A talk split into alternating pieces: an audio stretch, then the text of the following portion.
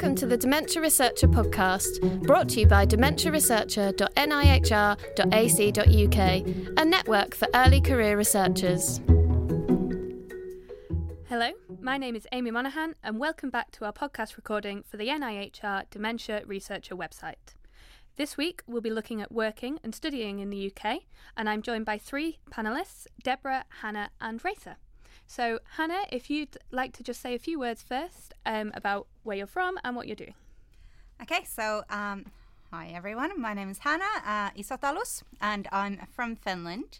I'm living and studying in Bristol right now, doing a PhD in memory and cognitive neurosciences. That's fine. That's what you're doing. We'll move on to Deborah, okay? So Deborah, if you'd like to tell us a little bit about where you're from and what you're doing. Hello everyone, so my name is Deborah. I'm from Brazil originally. I came into the UK in 2013 for my PhD, which I completed in 2016. And I started working as a research fellow, managing a large European grant that is looking at improving the usability of current technology for people with dementia in the University of Nottingham. Perfect. And Raisa. Hello, my name is Raisa. I'm from Lebanon and I'm currently a PhD student in Bournemouth University. I'm looking into cognitive impairments and diet in people with mild cognitive impairment. That's great. And I'm Amy Monaghan. I'm a postdoctoral research associate at the Alzheimer's Research UK Drug Discovery Institute at UCL. And I've done all of my studying in the UK, so I'm definitely going to be relying on the panellists today to give us a few insights. If you want to follow us on Twitter, you can do that at DemResearcher. And if you have any questions, suggestions for future podcasts, you can direct them there. You can also join the discussion for this podcast using the hashtag ECR Dementia or on the Dementia Researcher website, where there'll be a forum page. The website is dementiaresearcher.nihr.ac.uk, and you can also find this podcast and other podcasts on our iTunes and SoundCloud accounts. So embarking on a career in research presents a specific set of challenges, I think we'll all agree. Doing so in a foreign country brings with it an added layer of complexity. These may range from different infrastructures that provide grants and funding through to overcoming a complex set of language and social barriers. Our panel today are all early career researchers from around the world. So Hannah, we'll start with you. And I know this is a strange question for you because I know a little bit about your background, but can you tell us how you ended up studying in the UK? Because you've done all your studying in the UK, I think.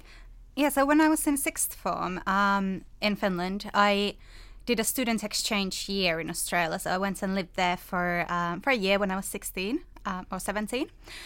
And when I got back home to Finland from there, I had this idea that I just wanted to travel and see the world. And then when I finished sixth form, I moved to Greece. I lived there for a while. And I was working there with children in mental health services. And after I worked there as an assistant, I realised that maybe I wanted to go to university and do something else. So I went on and wanted to study psychology. But it was really clear for me that I didn't want to do that in Finland. I wanted to do it somewhere where I could see the world and experience something I couldn't experience in Finland. So I looked at Melbourne University, Hawaii University, ended up naturally deciding on Scotland and did my undergraduate degree in Glasgow. As to why? I think there are many, many good reasons for studying in Scotland because I did my undergraduate at Edinburgh and my PhD at Aberdeen. So no one is allowed to laugh at Scotland as a choice for where to choose to study. Yeah, definitely never regretted that choice when I was living there. That's great. So Deborah, if you'd like to tell us a little bit about how you came to end up studying in the UK. So I think... as well, I wanted to have some kind of world experience, and I lived all my life in Brazil and I did all my undergrad and master's degree in Brazil, so PhD seemed to be the final and last chance that I had. So I decided to go abroad, and because I studied English for such a long time, it seemed that it was the best opportunity to go to the UK or Canada or US or something like that. So I started looking in the internet the best options for dementia research, and the UK seemed to be one of the best places to do research on this field. So I just decided to come to Nottingham, and I didn't know how nice people were there and how much joy I would find there, which was lovely. But I also didn't know how much it was going to rain. So it was a bit of a shock. But yeah, here I am still doing research in Nottingham. So. I'm glad the rain hasn't put you off. Not Raisa, just yet. Is there anything you could add? Yeah, I did my undergrad back in Lebanon. Once I finished, I felt like I need to study somewhere else, see new system, kind of. So what made sense was the UK. It's not too far from home, so not taking that big of an adventure. It's barely 5 hours away. So I ended up in Coventry doing my master's, and once I finished, I decided that I want to do research in dementia. And as Deborah said, there's no better place to do research in dementia than in the UK. So I ended up moving to the coast, back to the beach and warmer areas, to Bournemouth. I think, yeah, Deborah's laughing because she's like, Bournemouth isn't warm. No, that's Brazil's not warm at all. Warm. It's warmer than Nottingham, I can assure you. So we'll go back to Deborah actually for the next question. What are the biggest challenges that you've had to overcome moving to the UK and starting to study or research here? I think I was really lucky in a sense that I found many people that I identified myself with. So I made lots of friends from the beginning, people from South America, people from here as well. I would say that for me, for many people when they come to the UK, it's very hard in the beginning and then it gets better. For me, it's the opposite. It's getting harder and harder. Because I'm finding myself with my friends going home and I'm staying. And so that's very hard. Mm-hmm. And it's a very lonely place to be. So I suppose the social side of it is very difficult. You establish friendships and the friendships just, friends just go home. So that was a bit hard. In terms of language, that was really tough as well. Although I understood everything my supervisors used to talk to me about, like, you know, in supervision meetings, I couldn't buy anything in the stores, for example, because I wouldn't understand anything the person would say. So I remember asking a friend to buy a mobile phone for me because I couldn't understand what the mobile phone had. So, you know, this kind of tricky things. But you've got to be really open to kind of let yourself make mistakes. And that's how I think I overcame these kind of barriers. And I think in terms of research, it's really tricky because we don't know the system. It's really, really hard. For people who are already from here, it's already difficult to understand many of the ethics, you know, rules, regulation that change every year. For us, it's even worse because we don't know what is social care, what is health care, what anything has to do with the other. So that was a bit tough. And so having a very supportive environment was very important. Yeah, I think what you've said about networks, and especially when people are moving away or moving back home, I think that's applicable to everyone, regardless if they've moved to the UK or not, but maybe more acutely so for you. And building a network around you is really, really important, and having that support as an early career researcher. Raisa, will come to you next. If you've had any particular challenges that you can talk about. I think the most challenging thing was what you talked about, the ethics and trying to understand how the system goes, especially if you're doing research in health. Most of the people around you have worked in the NHS before, so they know how it goes, the different departments, who you need to ask, what you need to ask. And sometimes supervisors believe that you know it, so they don't go into details in it. And then you see yourself going back and forth because of that gap that nobody told you about. And then once you realize it, you're like, oh, now I get it. And then you have to do it all over again. So is there any advice that you've got for overcoming that challenge? Talk to someone who's done the ethics recently. Someone who's from the UK, just finished their ethics, and just talk to them and help you go through it step by step. And if I can add to you, sometimes the supervisors think that they know, but actually they don't, because it changes so fast. All procedures change every year. So sometimes they even give wrong advice, and then you end up teaching them about what is kind of the current regulation, really. And Hannah, have you got any particular challenges that you've experienced? Well, I think the ethics procedure is quite challenging for anyone who has to go through it for their research. So I've definitely found that difficult. And then on a more personal note, like Deborah was saying about support networks and friendships, I found when I did my undergraduate, it wasn't that much of an issue for me personally, but then when I went on to do my master's and my PhD, I really started to feel the distance from my family. So, like my siblings having children, both my mum and dad have had bouts of ill health, and being far away from them, even though I'm only from Finland, so technically not that far away. I could still travel quicker from Bristol to New York than I could travel to see my mum and dad. So that kind of distance has at times felt quite difficult. And have you got any strategies that you've used to try and manage that difficulty? Well, I think now with technology, it's a lot easier, certainly a lot easier than it was when I first started my undergraduate, to keep in touch. So we can do video calls with my nieces, and I can talk with my mum and dad on the phone without breaking the bank. So it's helpful. Deborah? I think something really important, and actually I wasn't thinking about when I came to talk to this podcast, because I thought it was really about dementia, but thinking about the social side as a foreigner. What nobody ever told me about before I came to the UK was how you change as a person and your identity changes. And I have a feeling that I don't belong anywhere anymore. So if I go to Brazil, I miss the UK. If I'm in the UK, I miss Brazil. So I feel like I don't have a specific home anymore. And that's really hard. And when you have some emotional challenges abroad, it's very hard to talk about feelings in another language, because you have all your emotional attachments to your mother tongue.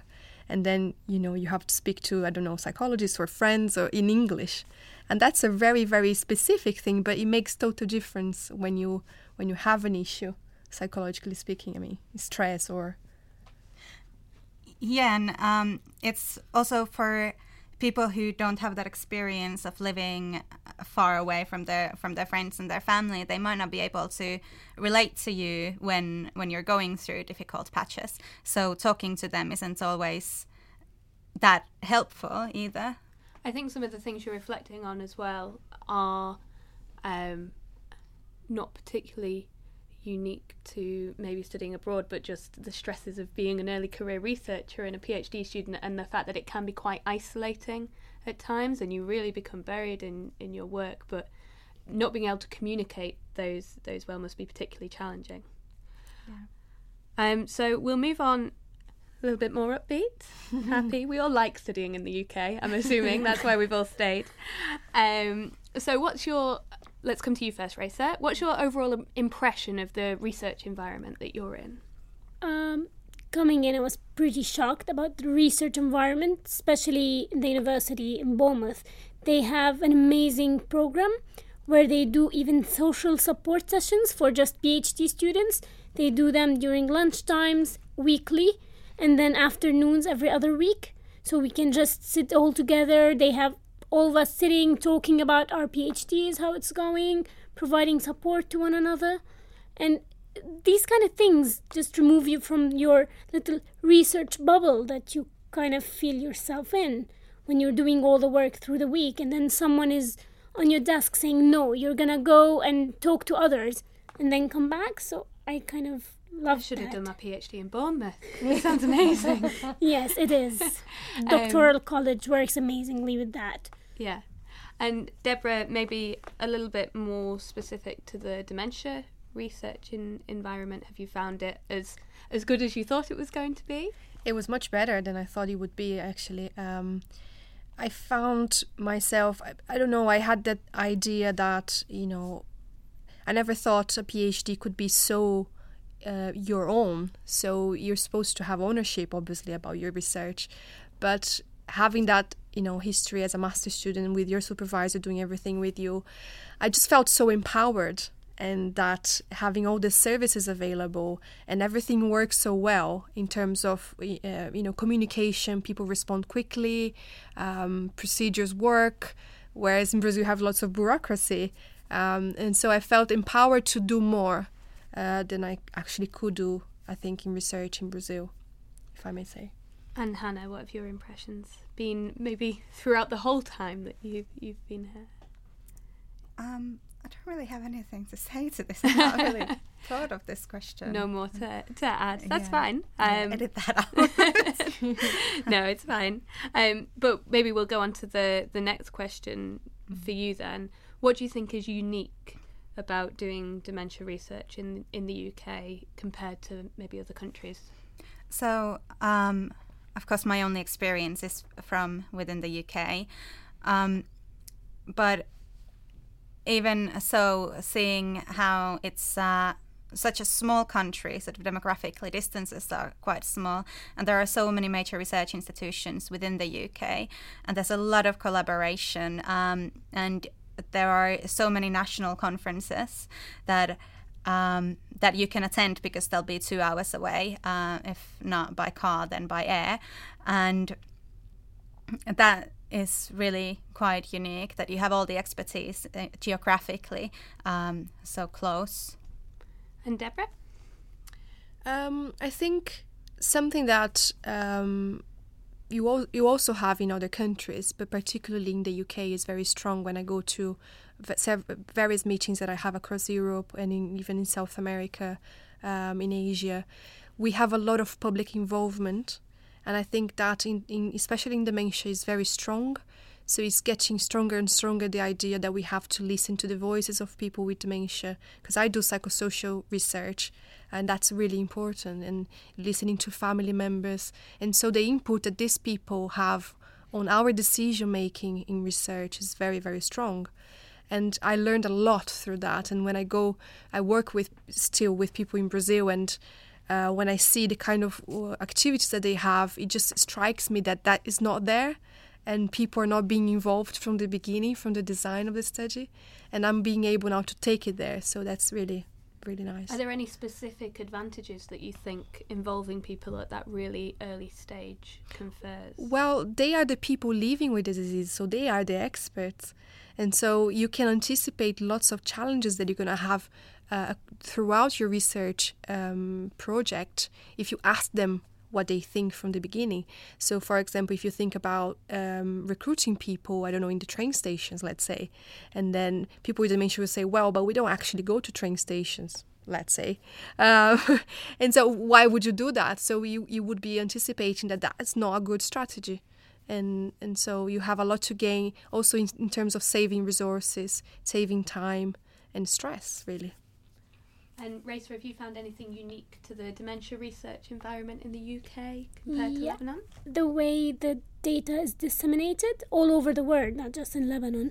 Usually the results of research are kept in journals among the scientific community, but in the UK you see organisations just trying to disseminate the data through BBC, through Twitter, anyway, just to get to the patient and the carer of the patient, not just scientists who are looking, or healthcare providers who are looking into dementia, which kind of makes the people feel, as she said, more involved in the research and more willing to be recruited in future studies. So this actually helps the progression of the research in a way.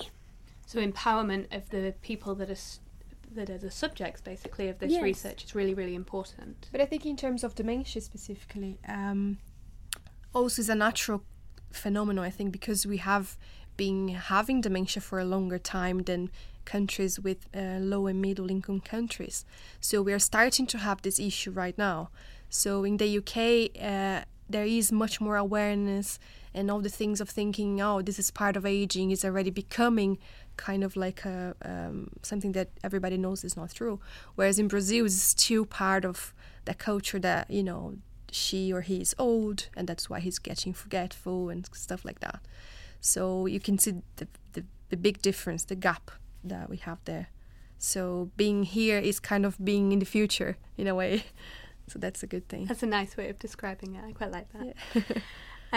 So our final question, if you had one piece of advice that you could give to someone thinking of studying in the UK, one Deborah, what would that be?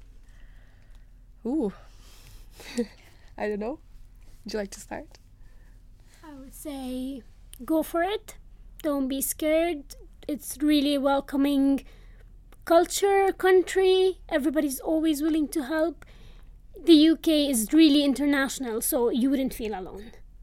Wherever you come from, there's someone else from the same country going through the same struggle, so it's fine. Mm-hmm. Yeah, I second that. I'd also say that it's quite helpful if you get a chance to have a deep look at the research institutions you're looking at working with. There's quite a lot of variability across research institutions in the UK, and you want to make sure that you find the right fit for yourself in terms of what they have to offer, both socially and in terms of research. And also there are lots of communities, I would say, in Facebook and in Twitter, that you can actually ask questions for people who are already studying there. And that can be quite helpful in terms of practical stuff, accommodation, but also how friendly the city is and how many support groups, environments there is in the university you're looking at applying.